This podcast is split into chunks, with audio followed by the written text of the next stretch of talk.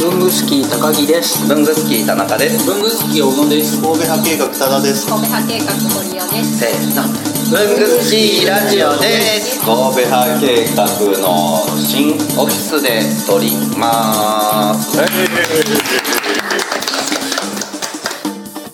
前回からの続きです神戸派ちょっと考えておきますわまあ思いついたら教えてくださいとりあえず一任されたというかえ ー、しょうがない我々が我々異常がして ない異常してないちょっと責任を持って預かり責任持って預かりました、 でこちらに来るとこの場所に来ると特典みたいなのはあるんですか手に特入典といるうかあの限定の商品を作ったのがこの名刺サイズのグラフィードああ箱に入って僕らが絶賛してたグラフィードの名刺サイズがおいくらなんですかこれ300円あ高くない安いぜひ試してもらう時にはここから入ってもらうのがいいかなと思って手に取りやすいものをちょっとご用意しましたこれで手書き名刺を作る人もいるだろうしインクカードでもいいですよねねいいですよねそう確かになんか豆じゃないからなかなかああいうのできないんだけど、ねやらないと分かんなくなっちゃうしね、インクだ増えてくとみたいですね一色しか持ってなければやる必要ないですよ茶色な、うんそのそこはさ主義主張茶色のインクはいくつかないんですかもうあペるリけどペリカンあるでしょペあリカンるけど違うインク混ざったら嫌じゃないだから会社に1本家はいに1本置いて同じインク入れ替えてたら洗わなくてもいいし合理的じゃないですかそうですねだから宗派が違うからささもう噛み合うわけがないさ会話をここ繰り広げることになあるんなんだよかすいませんでしたどどっちに謝ったの今 えこれ何枚こ子供がね落書きしてたのそれでグラグラフィ50ー枚ドで50枚50枚入り落書きしてたの「それダメ高級な紙だからお絵描きに使っちゃダメ」って言ったそれでもうそいつがもう中学1年になりました 今僕が商品の内容を聞こうと思ったやつを遮ってまで言いたかったことを店舗限定で手こにれ入神り戸ます派商店では売ってないんですよもうここのお店だけでお店うだけん販売しようかなとそういうの大事ねうんいいねヤフオクでヤフオクで 転売ヤーとかメルメルカリでそんそんな値段上がらないですねでいくらでしたっけ300円三百円。 300円50枚入りまあ限定だけじゃなくてもね全部揃ってるお店ってなかなかないから、ないよねそういう意味見でれもるっていうのも貴重だと思います、大体ねそのイベントとかで集めたものしか見せられないですもんね全部置いてあるのねね普通に店舗に入れられるのもスペース限りあるからね、そうですね例えばイーロなんかでも50色置いてもらえるお店ってやっぱりないんで、うんこうんれを見てもらうのもいい色一番番人気なやつの色は何色なのあのピンク系が割と人気が高い気がしますねああ表紙のドットとストライプどっちがあれなのここはあまり実は差がなくてあーまんべんなくなんですけど色によってはストライプだと色が強すぎたりとかするんであそれでドットを選ぶ人もいますねへえでもピンクのケースってそんなねこの世にないからう可ん愛い可愛いっていうのが分かる、うんあとはもう季節によって売れる色がちょっと変わったりとか、うんあ影響は受けますねへえ面白いね季節商品があるん だそうすごいね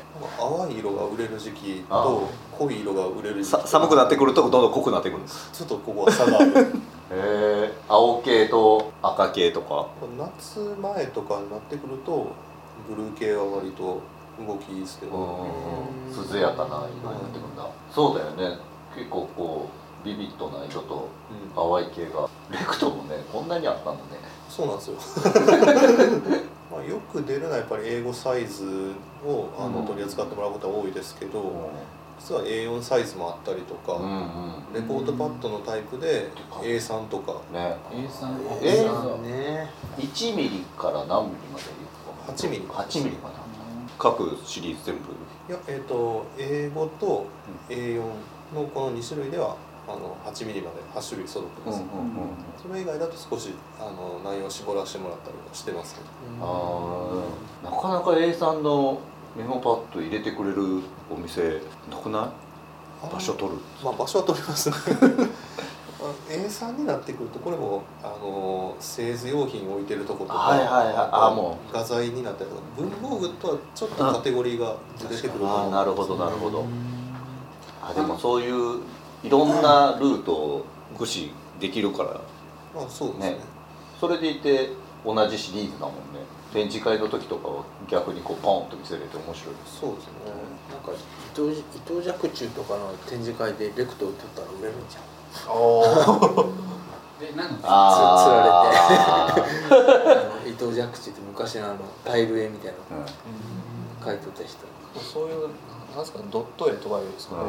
そういうアーティストの人が使ってもらったりもしますねあ特にーこの1ミリ2ミリの細かいところ、はいはいなんはか刺い繍やる人がねそうですねあ昔エークセルをなんかもそうしてたね小さくして方眼にしてねあーうんうんそうんうだそうだうんなんかそういうワークショップやっても面白いかもねあーみんなでデジタル でひたすら潰して てみんなに塗ってい塗っていく次のあれ文具祭りの告知はここここの宣伝で出るあーあーいいですねいやもし出してもらえるんやったらぜひぜひでなんかそこまでになんかねイベントとなかんかね一回やって写真載っけたらね一ね番いいスライドし的にはいいしなんかその後ぐらいにもイベントがあったりとかそしうたらそういう時にね告知できるイベントがあるといいですねあそうですねあやるやるやる乗っかる乗っかるねじゃあ新商品の予定は今のところはえっとねあるにはあるけどあまだオープ日ンににちとかちょっといろいろでも2020年は新商品の方も動き出すぞという交互期待楽しみですねじゃあだらだら多分喋ってきましたけれども多分全体の7割ぐらいがダラダラじゃないマイク拾えてるかな2人のボソボソ声俺は無理かもあしれれないだいぶね振ってんのよあそうあ本当、大丈夫と思いますなんで当てさせそういうとこあるよね田中さんいたずら好きいたずら好きねいたずら好きのおじさんなんですよちょっと捕まるかもしれない から面がやばいかもしれない というわけでこ今日本日のゲストは神戸派計画の多田さんと堀尾さんでしたありがとうございましたありがとうございました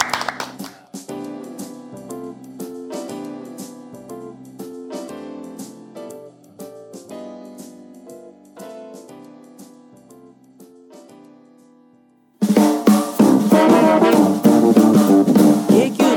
じらじ毎週木曜7時半に配信文房具の世界で活躍している方のルーツをクリエイター集団 k q b i が深く落る番組です代表お願いしますはい代表の山本修行の山本です、えー、k q b i c のこじらじよろしくお願いしますはいお願いしますお願いしますいやいやいやあれ安倍さんじゃないな誰タコさんなんですかいや東京のタコでございますありがとうございますアメリカからブルースじゃないですか Hello I'm from USA いやこじら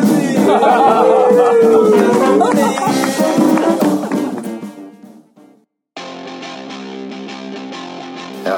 文具好きラジオもお便りとか欲しいですよね欲しいですねもう反応欲しいですねというわけでどのようにすればできますかえーまず文具好きの会員の方はログインした後にコメント欄に記入ください TwitterFacebook などの SNS でもお待ちしておりますメールは